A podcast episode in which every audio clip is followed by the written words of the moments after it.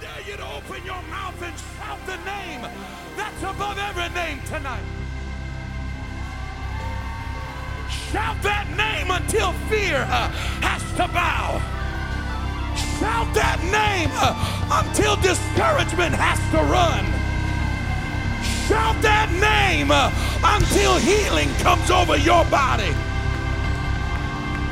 Shout that name until chains uh, are broken tonight. Shout that name until walls uh, begin to fall tonight.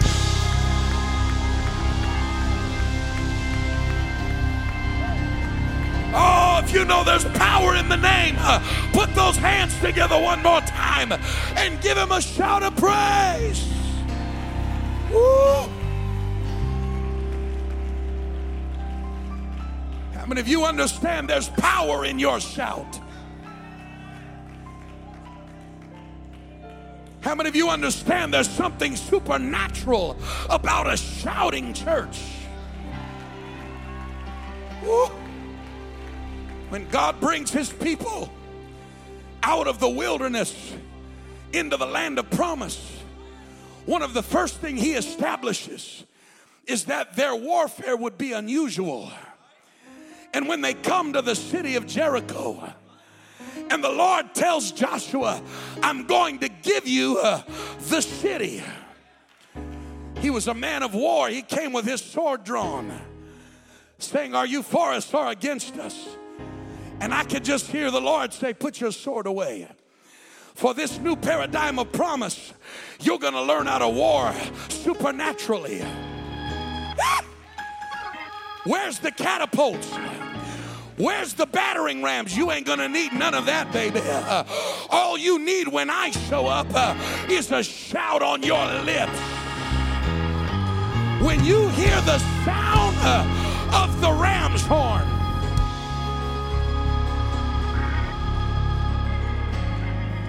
they had a signal. Well, I, I just don't know about all this coming together and shouting. They had a signal. He said, when you hear the sound of the ram's horn, now I don't have time to teach a theology lesson tonight, but if you study the, the integrity of the text, you will understand that anytime you hear the sound of a ram's horn or the blowing of the trumpet, that it was a type of the preaching or the declaration of God's word. And so he said, if you learn how to respond when the man of God preaches, uh, if you learn how to respond to a declaration of faith, uh, oh, how many of you know the Bible said uh, that the weapons uh, of our warfare uh, are not carnal, uh, but they're mighty through. I wish I had a church tonight. They're mighty through God uh, to the the pulling down of strongholds. I wish somebody would just lift up your hand and grab a hold of a stronghold tonight and understand there's power when you shout. Walls come down when you shout. Strongholds are broken when you shout. Hey, my God, I wish somebody would tear down a stronghold tonight. Somebody ought to take about 30 seconds in this building uh, and just shout your way uh, over the top of that obstacle. Uh, shout your way uh, over the top of that wall. Uh, shout.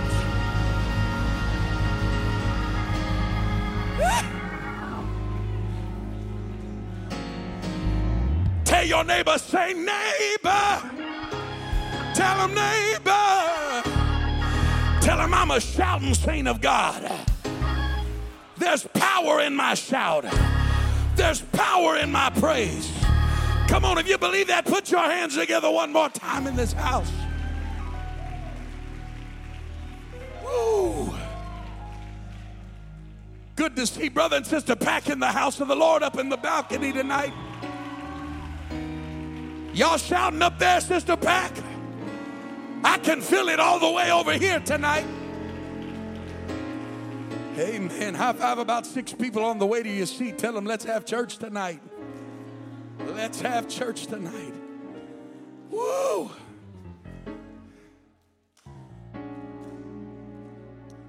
Amen. You can be seated for just a few moments.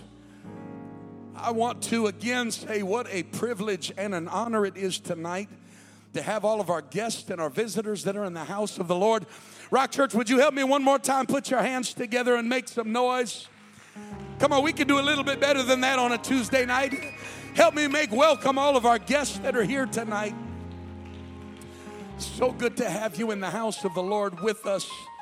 God is doing some amazing things, and we're grateful for what the Lord is doing in this place. Amen. I want to say what a privilege and an honor it is tonight to have my family back in the house of the Lord with us tonight. It's good to have brother and sister Montez, my brother, my sister, and my beautiful niece Carly in the house of the Lord with us tonight. Help me make them welcome again. Amen. And I love them very, very much. And so wonderful to have my beautiful niece, Kiana, in the house of the Lord tonight. Amen. And my great nephew, little Mr. Luca, in the house of the Lord. Amen. Love them very, very much and grateful that they're in the house of the Lord. How many of you thank God for what He did this past weekend? How many of you were blessed by what the Lord did in this sanctuary on Sunday? Amen. Sunday morning, after the Lord finished moving in this house, Mario was baptized in Jesus' name and filled with the Holy Ghost, speaking in other tongues. Come on, we ought to rejoice over that tonight. And then Courtney was baptized in Jesus' name and filled with the Holy Ghost. And then Sunday night, my Lord, have mercy. If you were not here, you simply missed a divine interruption in this house. We never made it to the preaching. The glory of God fell in such a powerful way. Miracles, signs, and wonders all over this house. And when we were finished Sunday night, Jacob was baptized in Jesus' name and filled with the Holy Ghost. Amen. And then Sunday at our Port au Prince campus in Haiti, Oliveri was baptized in Jesus' name and filled with the Holy Ghost. Oh, yeah, oh, yeah, oh, yeah. And uh, we're thankful for what the Lord did. Amen.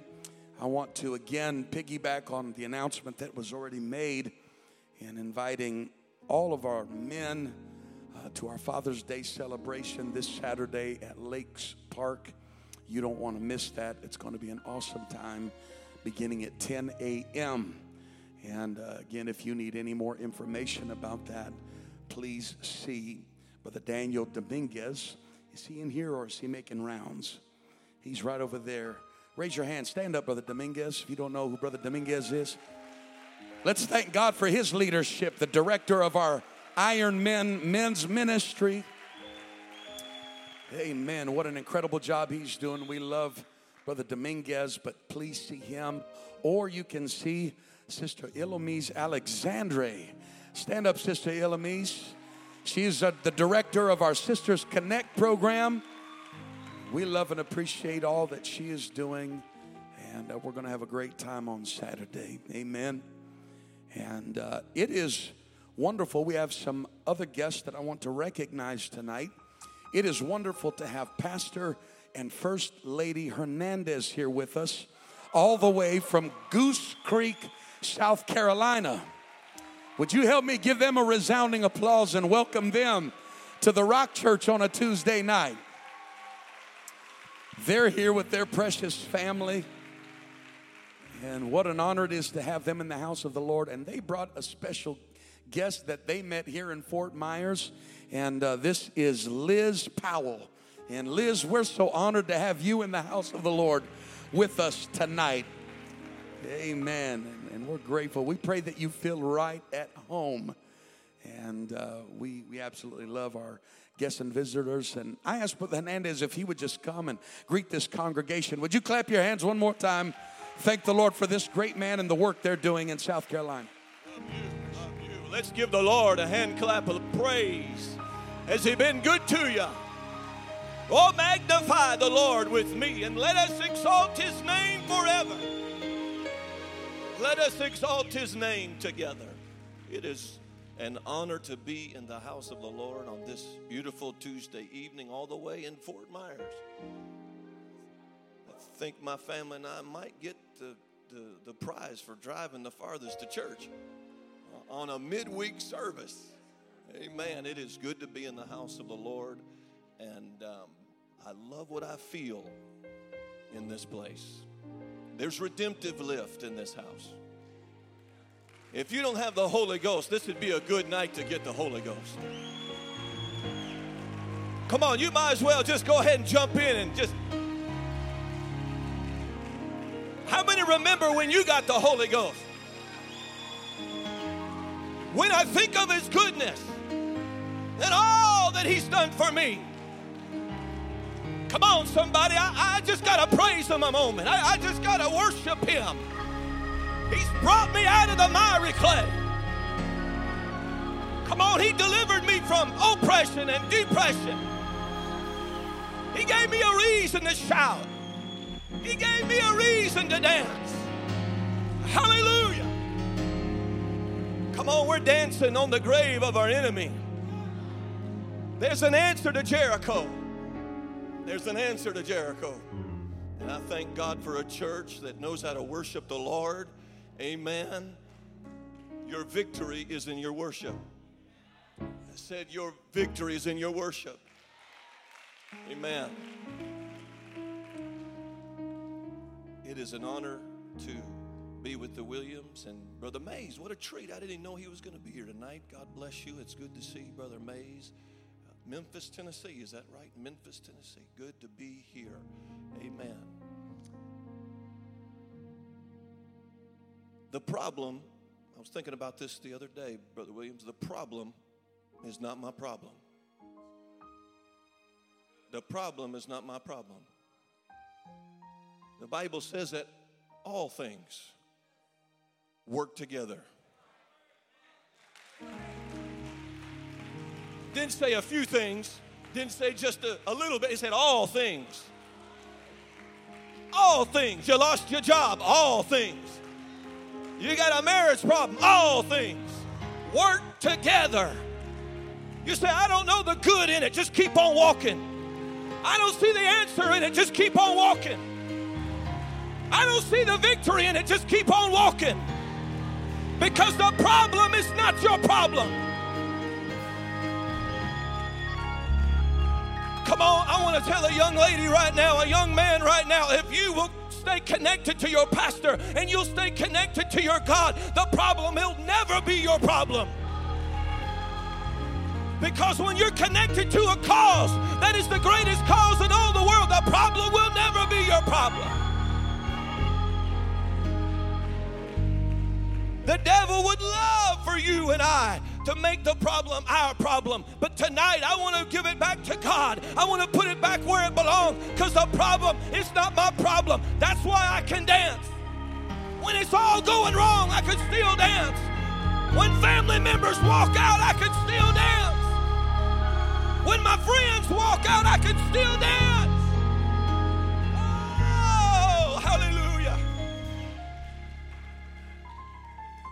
I'm glad I'm in a safe house, Brother Williams. This is the house that Mercy built. This past Sunday, I preached in our church. The structure will save you. The structure will save you. Keep on praying because the structure is going to save you. Keep on worshiping because the work, the structure is going to save you. You know what holds these walls up? It's, it's the structure. It's the things that you don't see. It's the things that you, that you can't see with your physical eye, but, but it's the structure. It's midweek service, it's midweek prayer meeting. It's prayer in your home when nobody's looking, when nobody's watching. I don't need the light. I don't need the microphone. I don't need the solo. No.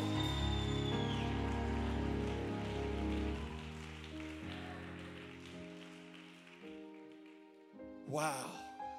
feels so good in this house. I'm so glad to have Liz with us tonight. Now, this is a cool story. Her sister lives in Rock Hill, North Carolina. Her sister's son and husband go to our church in Goose Creek.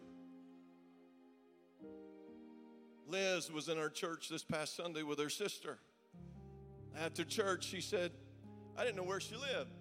She said, Pastor, I've been looking for a church. I said, Where do you live? She said, Fort Myers. I said,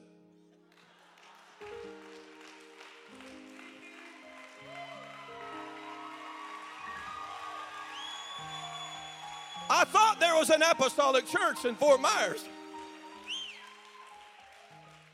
And I said, Well, we just happened to be going to Cape Coral. The problem, not your problem. Liz, God knows what He's doing. Church, God knows what He's doing. There's something higher in this house. There's something greater in this house. This city has not seen it yet. That loved one that you thought could never be saved, they're going to be saved.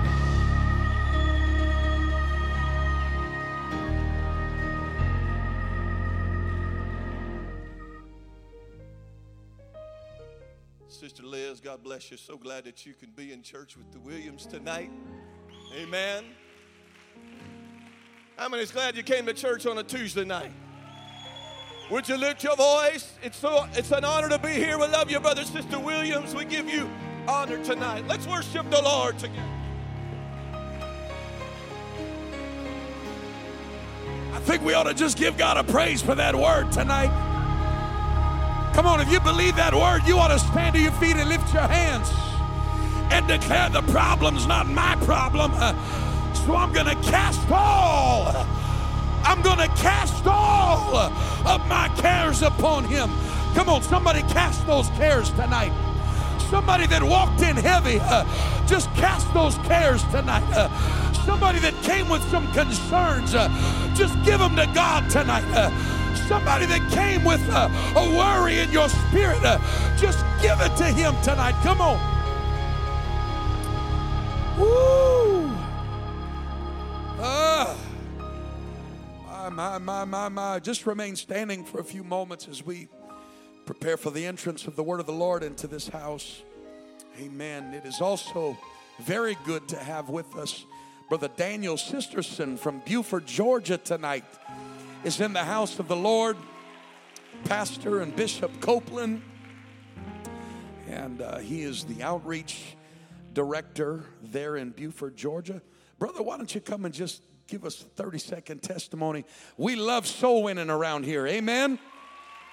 I said we love soul winning around here. Amen. Come on, give the Lord a hand clap of praise.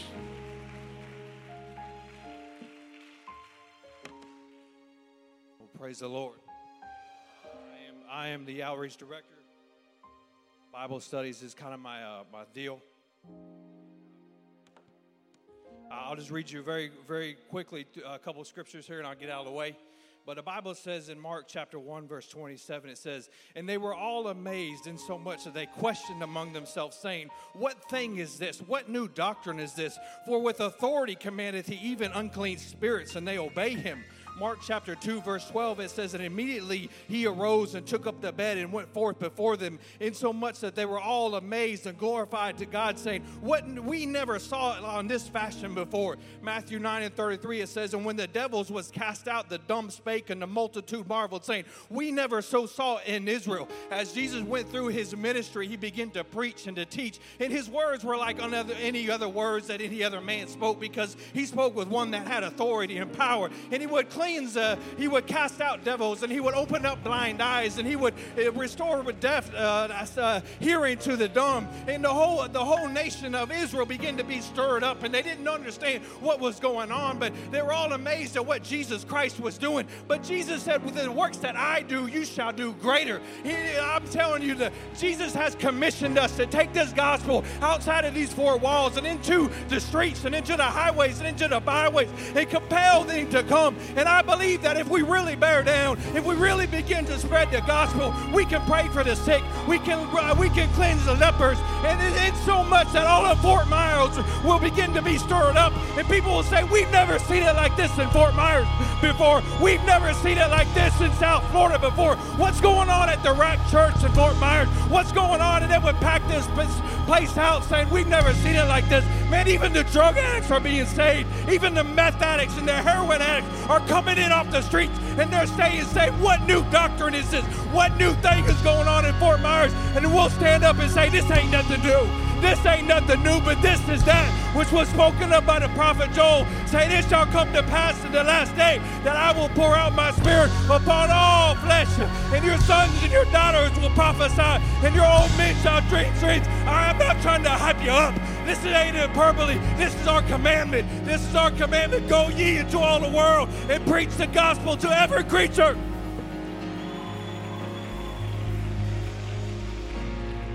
Come on, somebody ought to give God a hand clap of praise tonight. Woo! Somebody shout, I'm a soul winner. I'm a soul winner. Oh, if you believe it, put your hands together one more time in this place. Amen. We are so delighted tonight to have Pastor and First Lady May with us all the way from Memphis, Tennessee.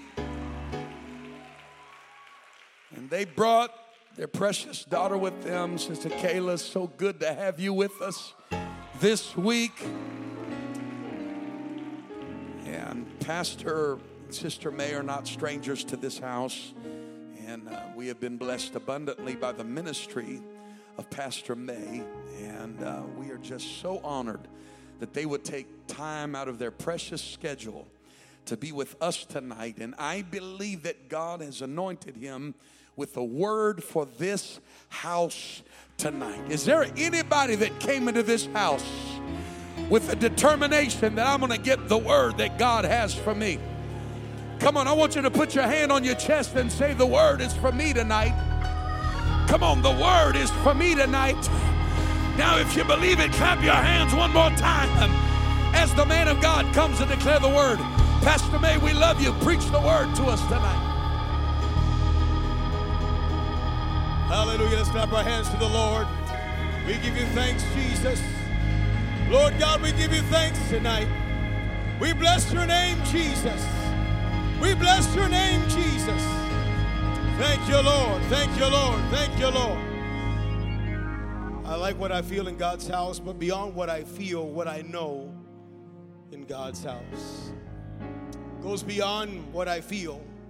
It has to be a conviction of what I know. And that's why the psalmist said, I will bless the Lord at all times.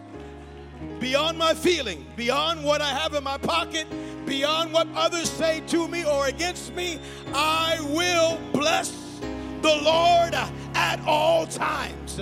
And his praise shall continually be in my I can't control anybody else's mouth. I can't control what other people have to say, but I can control what comes out of these lips. I will bless the Lord at all times, and his praise shall continually be in my mouth. Hallelujah. Oh God, I give you praise tonight. Praise God, praise God. And as the people of God turn to the word of the Lord, I want to give honor to Bishop and First Lady Williams. Thank you for the opportunity, the privilege, the honor to be here at the Rock Church of Fort Myers. Praise God. This church is uh, a church that has made its mark and continues to expand the kingdom of God. Amen. Just not in the Florida area, but we say we all know around the world by the grace of God. What the enemy meant for evil, God, as Brother Hernandez said, turned it for good. Amen. What he thought he was shutting down, he was just spreading out. This reminds me of Pentecost. You can't stop it. You can't detain it. You can't hinder it. You can't lock it up. Amen. It doesn't matter what comes. Oh, more than enough. Thank you, Jesus. Hey, my, my, my, my. I, I don't know. I, from the very onset of the service tonight, from the prayer, and uh, Brother John, my goodness, I, I was like, Brother John, go ahead, bro. Praise God. Amen. And then, uh, amen, Brother Sloss and, and then Sister Clark. And, and then we, it just kept on going. Amen, Brother Hernandez. And I met my good brother, and I always messed up his name. I don't want to mess up his name now, praise God. But Brother Stewart, so glad I met him uh, not too long ago. And just to see what God is doing here, what God is doing here in the midst of his people. I believe great things Amen. God has for us. So honored that my family's with me tonight. God bless them. We want to go to the book of First Samuel, chapter number 30. First Samuel, chapter 30. Again, give honor to the ministry of the local church and also, amen, to this great congregation. God bless you. Amen. Richly greetings from uh, Tabernacle de Vida Cristiana in Memphis, Tennessee, as they uh, pray and are inspired by what God's doing. Looking forward to being with you guys by the grace of God. Impact 2021. Amen. Now, I know you guys are going to think I piggybacked off of, of that, but really, I haven't preached this message in a while. And I, I couldn't get any anything else uh, direction in any other way. I just felt the Lord put this on my heart for us tonight. First Samuel chapter 30. I will say that everything uh, has has aligned everything has aligned. But I do believe that tonight, uh, God has uh, allowed me to share this word probably in a very different way than I've ever shared it before. Um, and so let's just go into the word of God. Bible says in 1 Samuel chapter 30, verse number 1, and it came to pass that when David and his men were come to Ziklag on the third day, there's something that they say within filmmaking, they call it the Easter eggs. Just little hints, things to come. something about the third day. Anyways, up to this point looked like destruction, total annihilation, but the third day. My, my. Anyways, uh, the third day that the Amalekites had invaded the south and Ziklag and, and smitten Ziklag and burned it with fire. So they smitten Ziklag and then they burned it with fire. They destroyed it, and everybody said, beat down. That's what happened here. Was this not just a, a destruction, it was a beat down. And had taken the women captives that were therein, and they slew not any, either great or, or small, but carried them away and went on their way. So David and his men came to the city, and behold, it was burned with fire, and their wives and their sons and their daughters were taken captives. This is an interesting point here because I didn't mention this before about the sons and daughters. But let me tell you something the power of a lady, of a woman, she don't ever go by herself. the sons and daughters are going with the, with the mama. Mm. Sometimes people don't don't want to value uh, a situation, but if you understand the importance, and I want to tell uh, uh, maybe a young mother here today, Amen. There's an importance. God has put an importance upon your life, and, and you are you are important to the kingdom of God. Mm. And so, uh, Bible says in verse number six. And David, oh, verse, verse 4, sorry. Then David and the people that were with him lifted up their voice and wept until they had no more power to weep. Um, I wasn't going to read verse 5, but I'm going to read it anyway. And David's two wives. I didn't like to read that part, two wives, because we all know that's a bad idea. That's a bad idea. Don't do it. Okay. David and his two wives were taken captives, and um, and Ahinoam and the, the and Abigail, the wife of Nabal the Carmelite. And David was greatly distressed, for the people spake of stoning him, because the soul of the people were grieved, every man for his sons and for his daughters. But David encouraged himself in the Lord his God. For some minutes tonight, I want to preach to us on this thought one more round. One more round. Lord, we thank you for your word. Anoint your people, and we pray, let your will be done in this house. In Jesus' name, we give you all the glory. Come on, lift up your voice. God, we give you all the glory. God, we give you all the praise. We trust you, amen, to speak to us, oh, in a personal way. In Jesus' name we pray. And let the church shout, Amen. Amen. Let's clap our hands to the Lord as we, amen, take our seats tonight, giving him glory. Thank you, Jesus. Thank you, Jesus. Thank you, Jesus. This um, story is, is very intriguing in the Word of God for many reasons, but one of the things that uh, called my attention to it, of course, Ziklag, uh, strange name for a, a, city or a town, but this was a town of uh, or the south. And it was the south country of Judah. And we all know what Judah means, represents uh, praise unto the Lord or uh, praise to Jehovah. And uh, there is something about Ziklag that even though at this moment it was under the occupation of the Philistines and and, and this is where David fled when he left Gath, uh, uh, fled to Gath from Ziph and his followers, King Achish assigned him Ziklag for a place of residence. And uh, this was in the south of Judah. Amen. I, I, don't think you can get further south in the United States than, than Florida. Man, this is the deep south. Amen. He was in a place that was the deep south of Judah. It was deep down on the inside. There's something about that, that spot that's deep down on the inside that it may seem like it's insignificant, but it's there. And, and, and it, right now, it may seem to be occupied by, by other things and other fears and other situations. But oh, God is saying, I want to take you back. You may not understand the circumstances of how you get there, but there's an old song that used to be sung Take me back, take me back to the place place where I first believed you. Amen. Take me back, God, to the place, amen, where I first believed. Take me back to the spot where I prayed through, as Brother Hernandez said, and received the gift of the Holy Ghost for the first time. Take me back to that moment in which I consecrated and dedicated my life to you. Take me back to the moment where I say, God, I'm yours. I give it all to you. I give my life to you. I give myself to you. Take me back. Now, why this is important in this story is because of the persona we're talking about.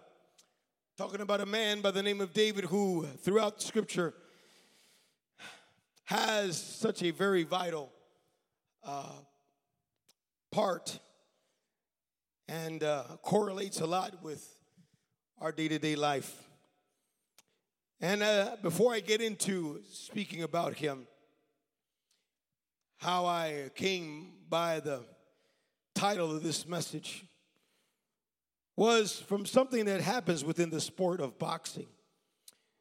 Uh, there was a new breed of boxer that was born. His name was James J. Corbett who won the heavyweight title of John L. Sullivan in 1892. How many remember that? 1892. Corbett was an educated man who had practiced the science of boxing. And uh, he broke the mold of the stereotypical brawling to be a prize fighter. He understood the technique the art, the finesse. And because of his handsome appearance and his classy ring style, he earned such nickname as Handsome Jim, Pompadour Jim, and finally, Gentleman Jim. His boxing career was 24 bouts, 14 wins, 5 by knockout, 4 losses, 3 draws, and 3 no contests.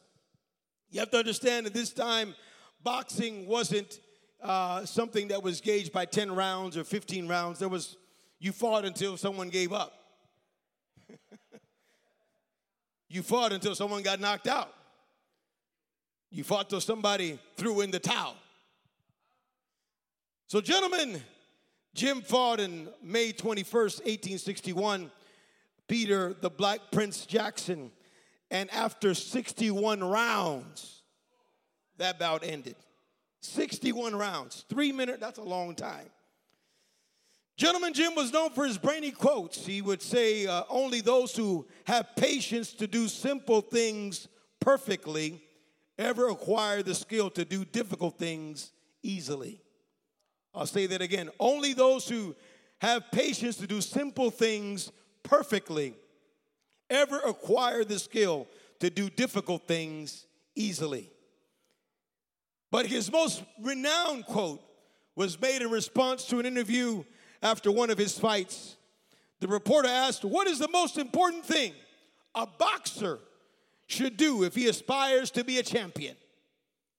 And Gentleman Jim's response was, You become a champion by fighting one more round. When things are tough, you fight one more round.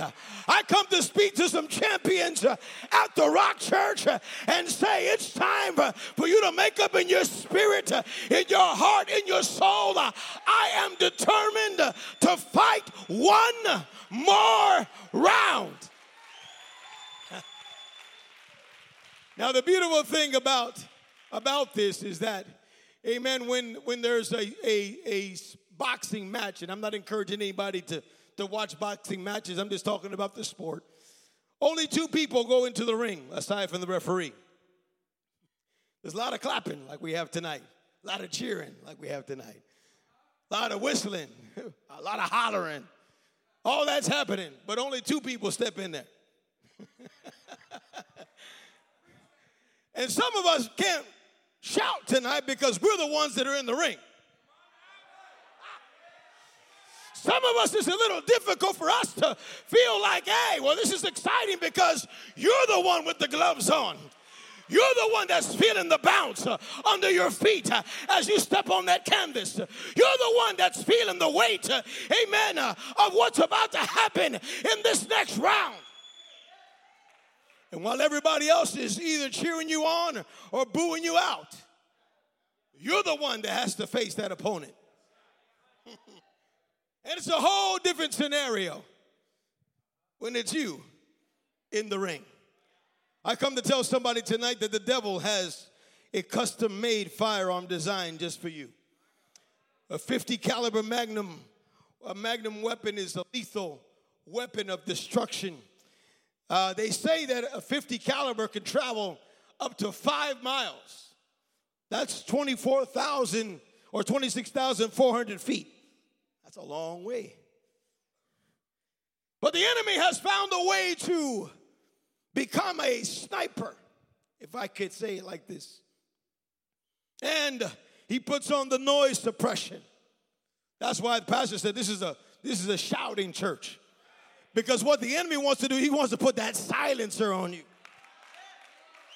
He wants you to get despondent and quiet. He wants you to get detached and unconcerned. He wants you to feel like nobody knows what I'm going through and nobody feels my pain. And if they would know what I'm at, where I'm at right now, amen, they would be weeping with me. But I come to tell you, amen, that's what the enemy wants you to do.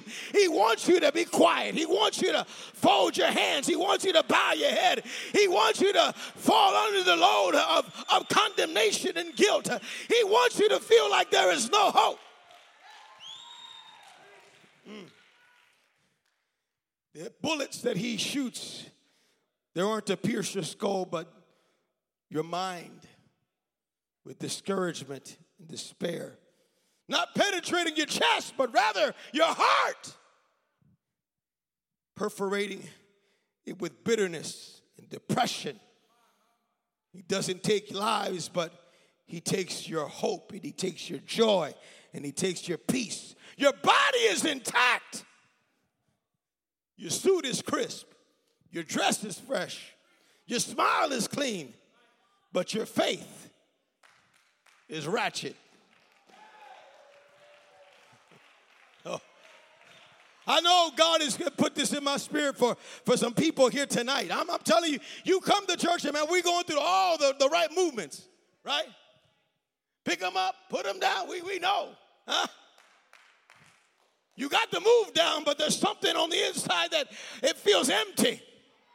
I'm picking up and putting down, but I don't feel the same thing I used to feel. I, am putting my hands together, but I, I've lost something. Something, something is, is not right. Something is not right. What has happened is that the enemy of your soul, of my soul, has hit you. I'm telling you, if you never got hit before, it's one thing when you're 5 and 0, papa. And when you 5 and 0, it's good. Like anybody else, yeah, come on, I'm ready. When you only go two and three rounds, but when you have to go the distance, when you when you're putting those haymakers in and they, they, they're hitting you back. I don't know if I want another one of those. I'm saying if you never got hit before, you may feel like, man, I, am fast, I'm powerful, I'm quick. But oh, when you get that hit, I remember, man, I was I was a lot younger. We played we played some crazy game called Soldier. I don't know why we played this game, but this game was all about you couldn't say a color, you couldn't say a number, you couldn't say a name, because once you did, everybody around you started hitting you. I don't know why we played this game, but we played it. So you said that, and, and I forgot what I said out that blue, boom. His name was Gerald Brooks. Gerald Brooks. Gerald Brooks hit me so everybody else was hitting me. I didn't feel not another hit. Only hit I felt was that hit that Gerald Brooks delivered to me. Soldier. That's all I could get out. Gerald Brooks hit me so hard that I said, I'm never going to play this game again. This is the dumbest game in the world. I'm coming to tell somebody here tonight Amen. I know we're not playing a game, and I know there's a lot at stake. Amen. But you've been hit, and you're wondering, can I ever, oh, uh, can I ever recover from this? You've been hit, and you want, I don't know if I want to go back out. Amen. And go back and, and face this opponent again. You've been hit, and you're contemplating, should I continue or, or should we throw in the towel? You've been hit, and you're not sure if you have the stamina, the strength, the training to go forward but I come to preach to you. God wants you and I to fight one more round. Oh, hallelujah.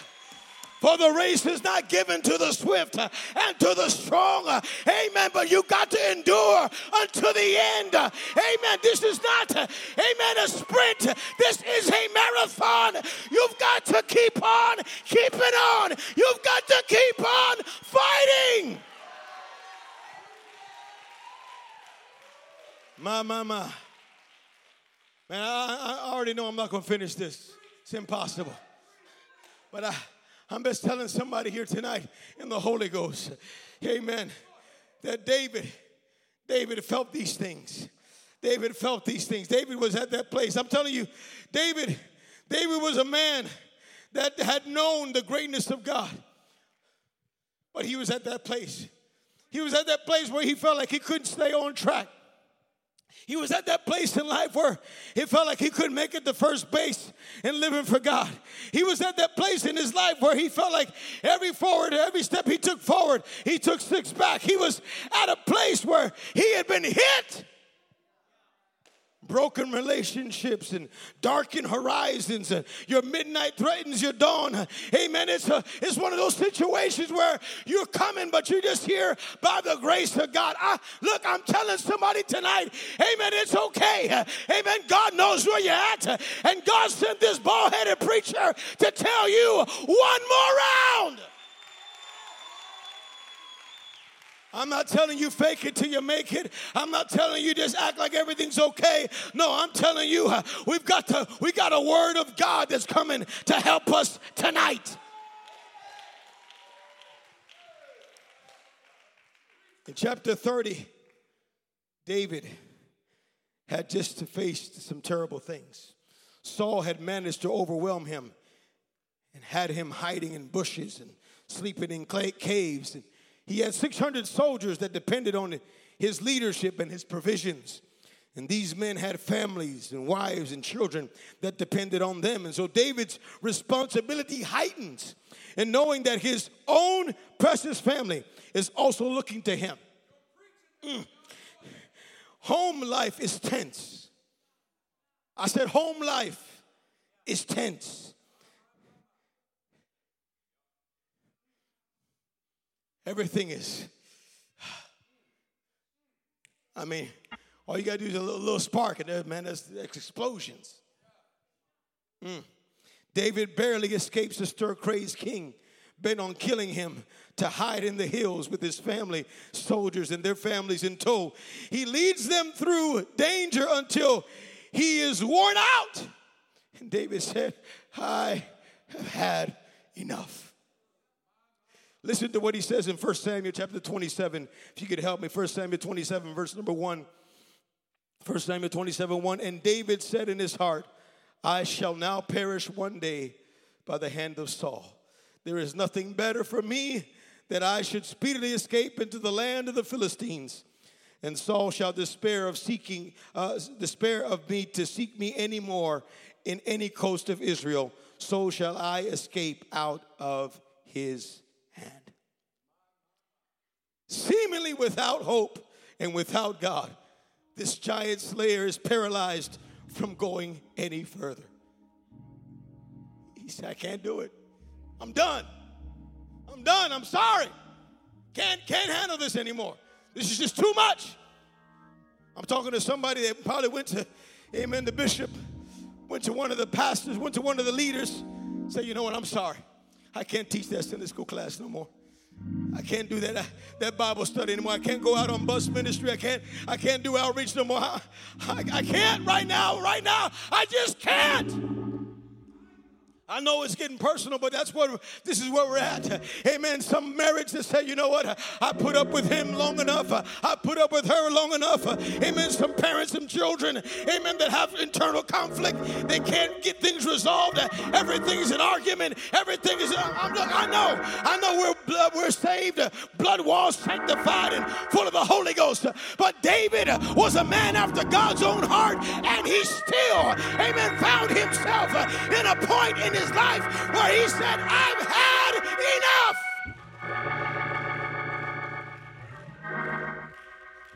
And so David begins to concentrate on Saul. Thank you, Brother Hernandez. The problem is not my problem.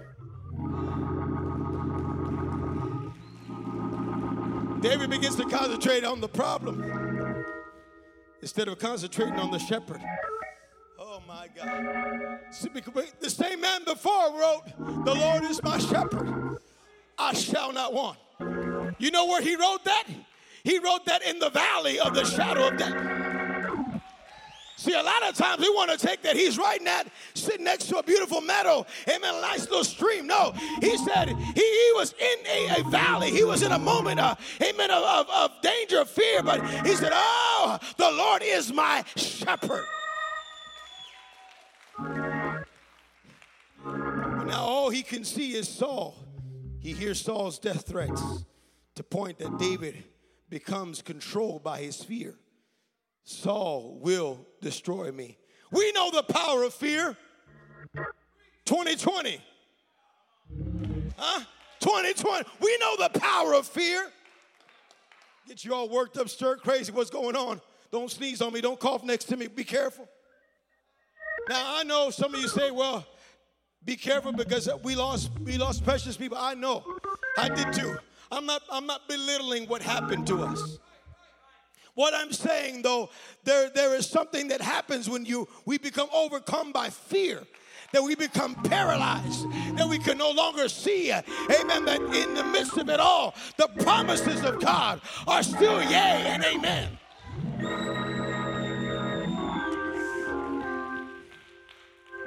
So the David of yesterday, healthy, focused, determined, empowered, emboldened, relentless, undefeated, became so because of his conditioning. See, conditioning is what makes a boxer prepare. It's not just how much strength you have, it's not how fast you are, it's the conditioning. So that's why they say they're running. They're, I mean, why would you run so much? I'm conditioning myself. Why is your diet that way? Because I'm conditioning myself. Why do you get all that sleep? It's because I'm conditioned. I come to tell somebody, amen, the problem is not your problem, but we need to get back to some conditioning. We need to get back to where, where the Lord helps us, amen, to realize we get to get the right perspective.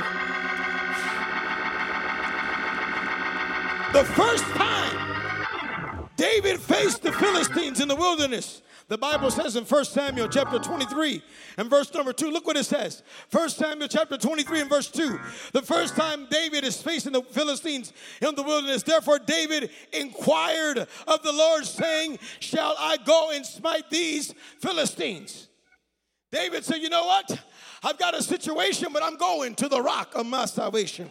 I'm going to the stone that the builders rejected. I'm running to the mountain, the mount that's uh, mm, when the earth all around you is sinking sand on Christ, the solid rock I stand.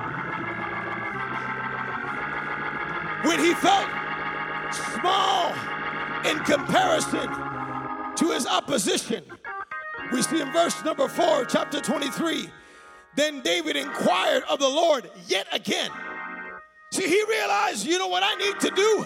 Amen. It doesn't matter what I'm facing. I need to go back to God. I need to go back to God. I need to go back to my first love. I need to go back to that place in that altar. Amen. Where I have my meeting. Amen. With the great God. Amen. Of glory. When the Amalekites attacked him, 2 Samuel chapter 2 and verse number 1. 2 Samuel 2 and 1, the Bible says David inquired of the Lord. In 2 Samuel chapter 5 and verse 19, David defeated them and even organized a counterattack, and David inquired of the Lord. And David had saved a number of uh, situations because he realized, I know where I need to go. When I'm in trouble, when I'm in need, when he was confused, David talked to God. A, somebody here tonight, you feel confused, you need to talk to God. I said, You need to talk to God. When he felt that he was being held back, David talked to God. David talked to God most of the time. But the problem in 1 Samuel 27 is he didn't talk to God this time. Who did David talk to? When David finds himself speaking words of fear, David talks to David. Man, there, there, that's another message for another time, but what, what to say when you talk to yourself? Amen. David talked to David and David said the wrong things to David, like you and I do a lot of times. Oh, that brother doesn't like me, and that sister, amen's always talking about me. You don't know that. Your mind has told you that. You told yourself that. Why? Because you went up and you went to shake their hand and they looked away. Why did they look away? Because they didn't see you coming. It's just, no, they had to see me. I was right in front of them. How do you know that? When I looked at that brother, he, he, he made an ugly face. Maybe he got a cramp.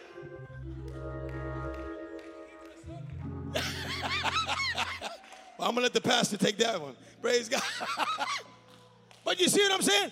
We, we, we take some things a little too personal when it's not all about us. I said it's not all about us. It's not all about us. It's all about him. Oh, hallelujah. And while David was talking to God, everything was okay. But when David began to talk to David, mm, he started saying the wrong things. He started saying the wrong things. Hey, I, am going to tell you, there are some moments. There, there was a there are some people in the Bible that said the right things. The woman with the issue of blood. She said, "If I could but touch," she didn't tell anybody else that. She said that to herself. If I could but touch the hem of his garment. The second son, or what we call the prodigal son, he said, I'm going to go back to my father's house. That's what he said. That's good. He said that to himself. Mm. But oh, you got to watch out what you say to yourself. Now, Brother John read Psalm 41, but Psalm 42, amen. David, or the psalmist, is talking to himself and it says, Why art thou cast down, O my soul? Why art thou disquieted within me?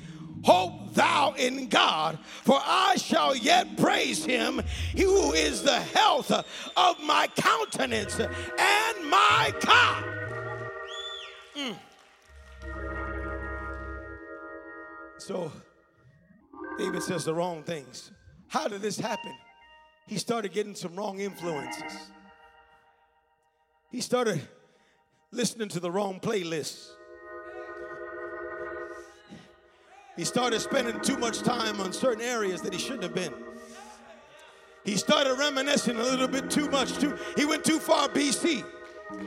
Thank God for the BC, but oh God, I thank God for the AD. I thank God for what, I'm, what I have now in Christ because in Him we live, and in Him we move, and in Him we have our being. Thank God for where He brought me from, but thank God where He has me now and where He's taken me. And so I'm, oh Lord, help us, Jesus. But I see that David finds himself in this moment, in this situation, as they would say, in this, in this funk, where he, he's making some bad choices. He's saying the wrong things. David said in his heart, I shall not perish one day by the hand of Saul. David, do you not remember the golden glow of the anointing oil running down your face? Oh, God.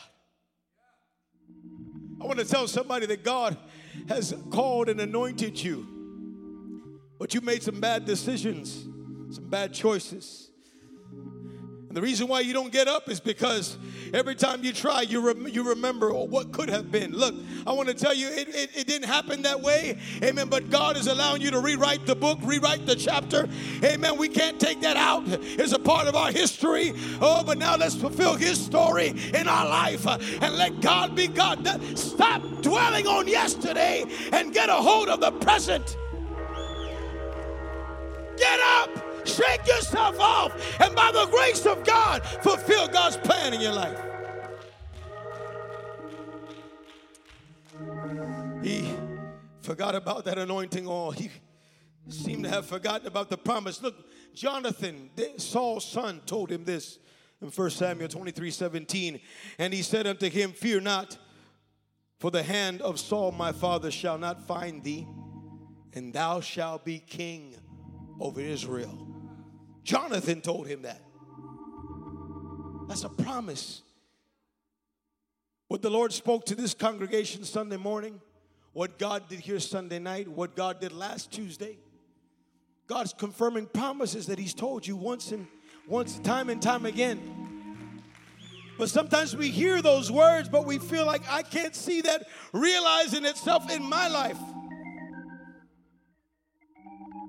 David was at that point.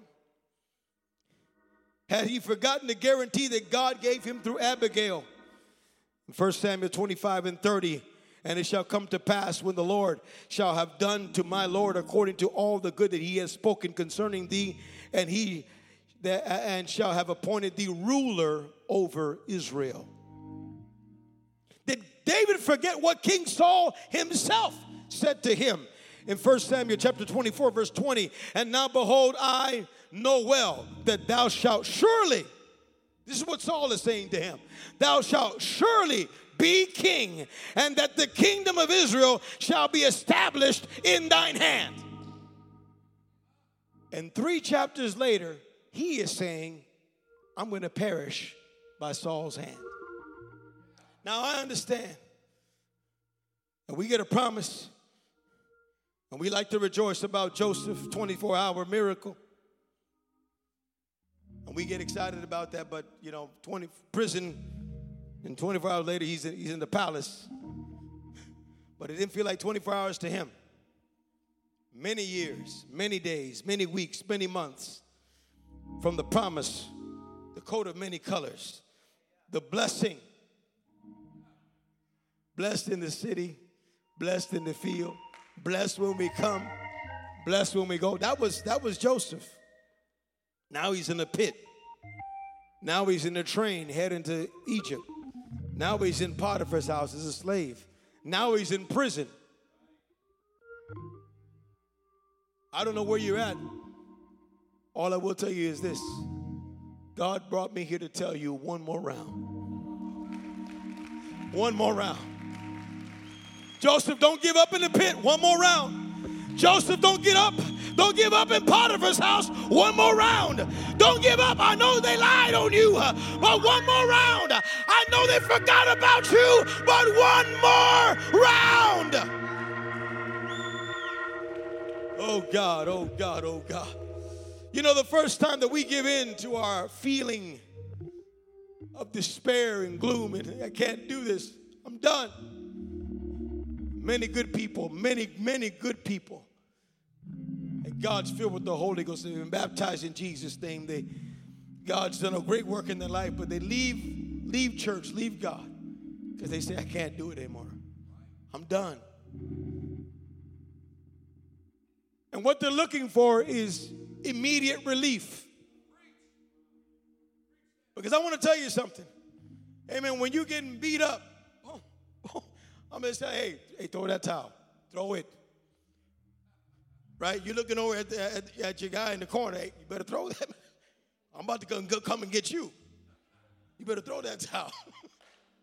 Why? Because you want them to stop hitting you. Stop hitting me. But once they throw in the towel, you realize, why did I do that? Why did I give up?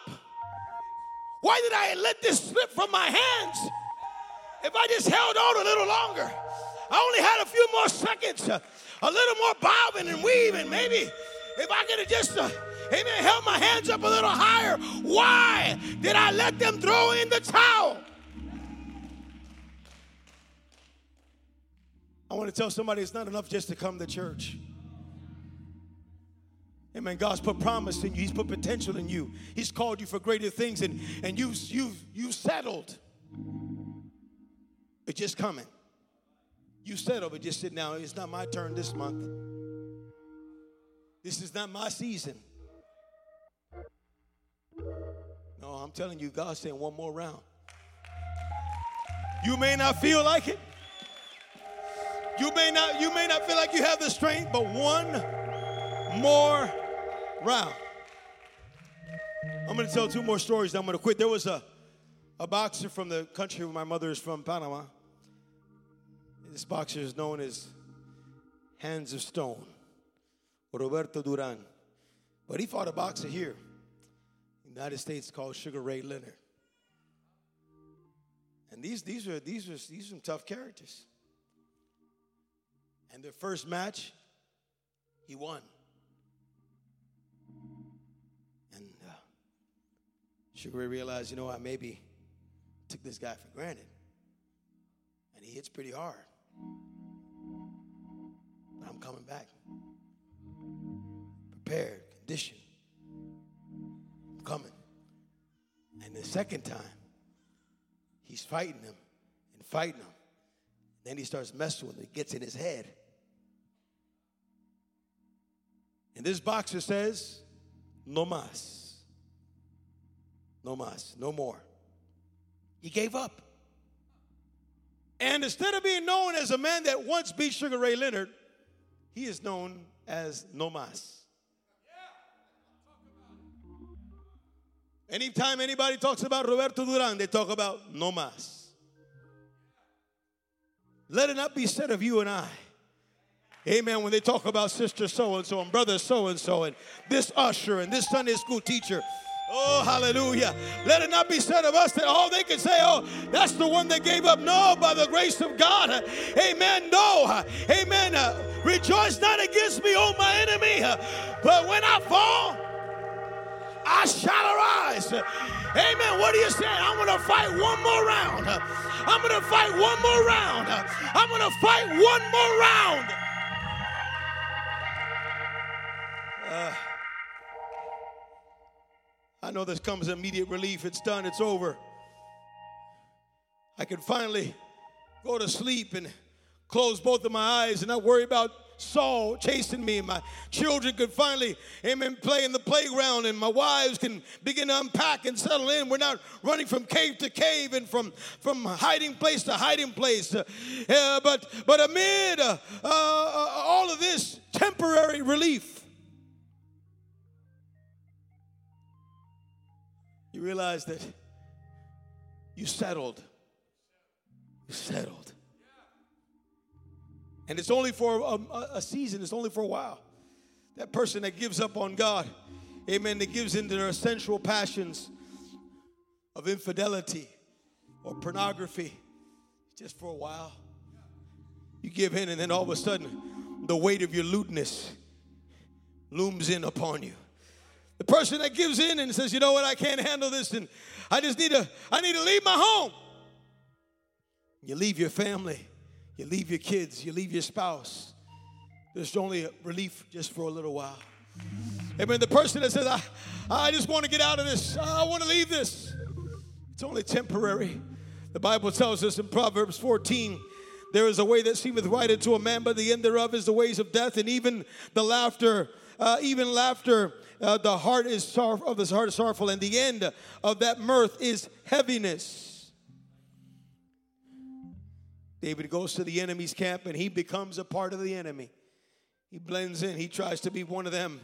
Notice how David declares himself thy servant to the enemy, the king. And he, he says, I, I, want, I just want to be here with you guys. I want to make it a, an allegiance with you. And, and during that time, there is no more Psalms from David.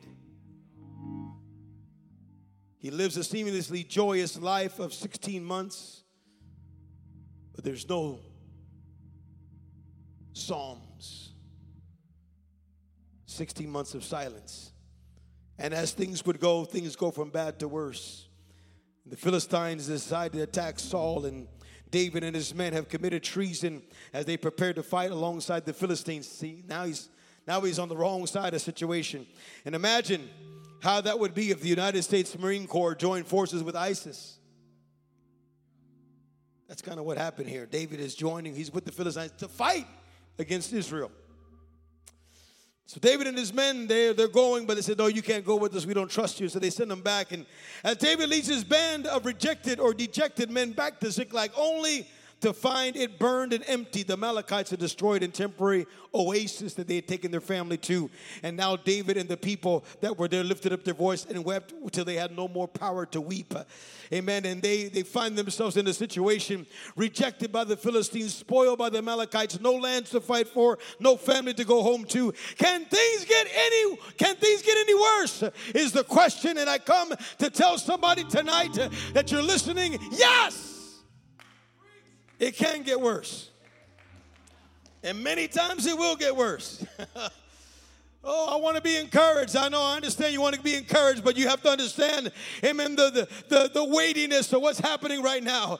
Amen. Somebody's spirit uh, is hanging in the balance because you're, you're, you're struggling. You're saying, I, I can't handle this anymore, but I, I want you to hear me right now. Hear me as I come to a close. God is trying to allow you to understand that the problem, as was already said, is not the problem. And, and you need to let God, uh, amen, arise and let his enemies be scattered. And put your life again in the Master's hands.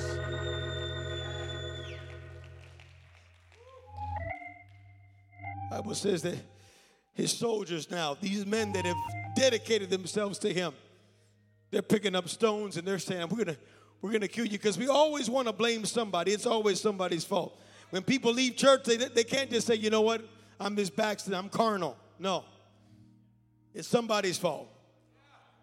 It's, it has to be, I got to blame somebody. And thank God the man of God has broad shoulders, and many times he's the one that gets the blame. If not him, amen, his spouse. And if not the spouse, then the family. If not them, one of the leaders. But it's somebody's fault except their fault. Again, we're not trying to assign blame. What we're trying to understand is we need to, to, to, make up in our mind, we need to realize that God has called you for such a time as this. Amen. This is part of the process. I know it's painful, I know it hurts. I don't like to get hit.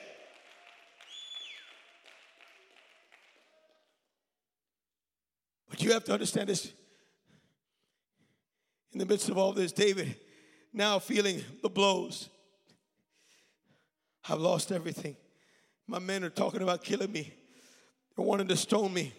And the Bible says that because the soul of the people was very greedy, every man for his sons and daughters, we should ask ourselves, is David regretting his decision?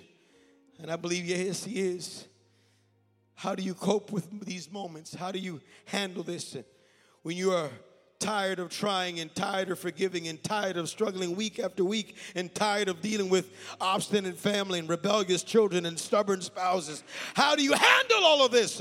Amen. How do you press through those rough and dark days? 1952, there was a lady by the name of Florence Chadwick who attempted to swim the 26 miles between the Catalina Island and the California coastline. As she began, she was flanked by small boats that watched for sharks and were prepared to help her if she got hurt or grew tired. And after about 15 hours of swimming, a thick fog set in. Florence began to doubt her ability, and she told her mother who was in one of the boats that she didn't think she could make it. She swam for another hour before asking to be pulled out, unable to see the coastline due to the fog. As she sat in the boat, she found out that she had stopped swimming just one mile away from her destination. One mile away from her destination. She had swam 25 miles. She lagged one mile. At a news conference the next day, she said, All I could see was the fog. I think if I could see the shore, I would have made it. But all I could see was the fog. Somebody tonight is looking at fog. I mean, you're, you're trying. You got your stroke, but you're like, I don't even know if, if I'm even making any kind of headway. I don't know if I'm even doing anything. I don't even know. But I want to tell you, come on, come on, come on. Amen. She got out. I can't do this. One mile. I want to tell you that her story didn't end there, though. Two months later, Florence Chadwick attempted again. And as chance would have it, the same fog set in. But she succeeded in reaching Catalina. And this is what happened.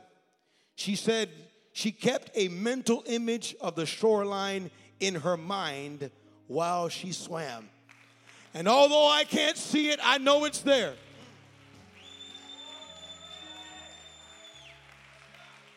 I want to tell somebody here tonight, I understand. Amen. You may not be able to see it. You may not be able to, uh, to, to be able to, to, to, to put a visual on it, but oh, remember when God spoke it to you. Remember when God promised you. Remember when God put it in you, inside of you through the word and through the ministry of the pastor. And, and you realize, oh, yes, God, you're speaking to me. This is for me. Hold on to that.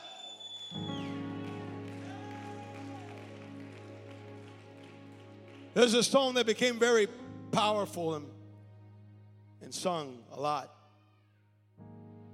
But I believe it's because of this. Even when I can't see you, you're working. Even when I can't feel you, you're working. I can't see it. I don't feel it. I don't feel like lifting my hands. I don't feel like lifting my voice. I don't feel like showing up to church. Oh, but God, amen. I'm going to keep on putting one hand in front of the other hand. I'm going to keep uh, moving my feet. Amen. Because I know where I'm heading to. Amen. I've got an image uh, in my mind. Oh, I've got heaven in my view. I've got heaven in my view. I come to preach to the Rock Church as we stand all over this building. You must envision the shoreline ahead. Do not be decided or deceived by the fog of depression, the fog of unbelief, mm, the fog of despair. The end is in sight. God may at this moment have the trumpet to his lips. the angels are probably gathered together the saints soon to be reunited. Hell is trembling. You know why the enemy fights you so hard? Because he knows his time is short. He knows the round is almost up and the point card is stacked against him. The ref has you as the winner. I said the ref has you as the winner and he's trying to go for a knockout. He's he's just But oh by the grace of God by the grace of God, you just keep bobbing and weaving. You keep praising. You keep trusting. Amen. You just fight one more round. I said, you just fight one more round. Stay in the water. Keep swimming. Keep praising. Keep praying. Keep believing. Stay in the race. Stay in the ring. Stay in the fight. I want to tell somebody dare to hope again, dare to trust again, dare to get up again.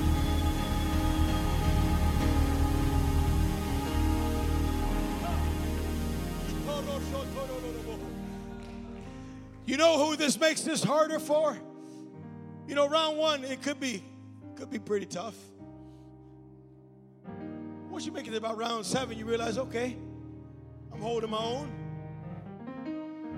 But man, it's that round 13 and that round 14 there's some good saints of God that you've been running for a long time. I said, You've been running for a long time. You're starting to feel them cramps, and you're starting to feel like I can't do this. Oh, but I'm telling you, amen, one more round. Amen, one more service, one more prayer meeting. Hallelujah, one more Bible study. Come on, somebody needs to get generous again. Somebody needs to teach Sunday school class again. Somebody needs to encourage someone else again. Someone needs to become a disciple maker, a soul winner again. Amen. Just a few more strokes. Oh, just one more round. One more round. One more round.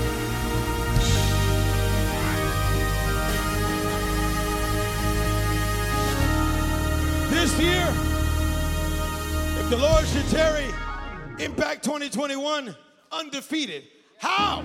How are we undefeated? One more round. How are we undefeated? One more. I'm not giving up. We're not throwing in the towel. Let's come on. Ring the bell. Come on, ring the bell. I'm ready. Let's have church. Let's win souls. Let's make a difference. Let's reach our world. In the name of Jesus, let's fight one more round.